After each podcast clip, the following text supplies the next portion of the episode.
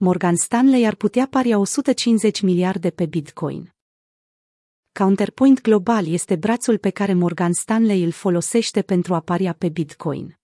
Subunitatea băncii de pe Wall Street cântărește situația și analizează dacă să investească în criptoactive sau nu.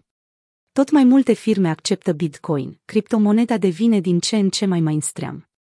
Counterpoint Global, o unitate Morgan Stanley Investment Management, care primează în clasamentul fondurilor mutuale, explorează dacă criptomoneda este o opțiune potrivită pentru investitorii săi, potrivit unui anunț apărut pe Bloomberg în 13 februarie.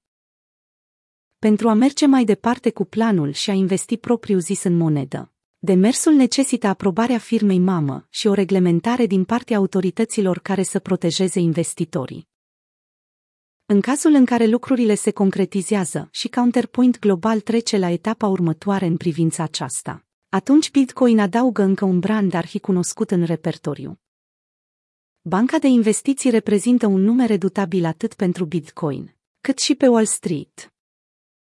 Firma de investiții are o prezență de peste un secol pe piață.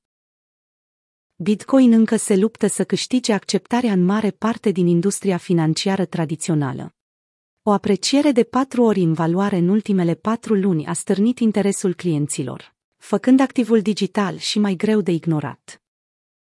După ce anul trecut a atras atenția mai multor moguli ai fondurilor mutuale, Bitcoin s-a remarcat în 2021 prin recunoașterea unor firme precum Mastercard sau BNY Mellon. Altele, precum Tesla, au cumpărat monede în valoare de miliarde de dolari sau plănuiesc să accepte Bitcoin ca metodă de plată. Purtătoarea de cuvânt a Morgan Stanley a refuzat să comenteze știrea.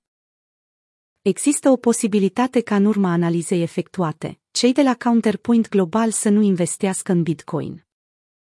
Din 2017 până în prezent au existat multe astfel de comunicate care să eșueze în cele din urmă.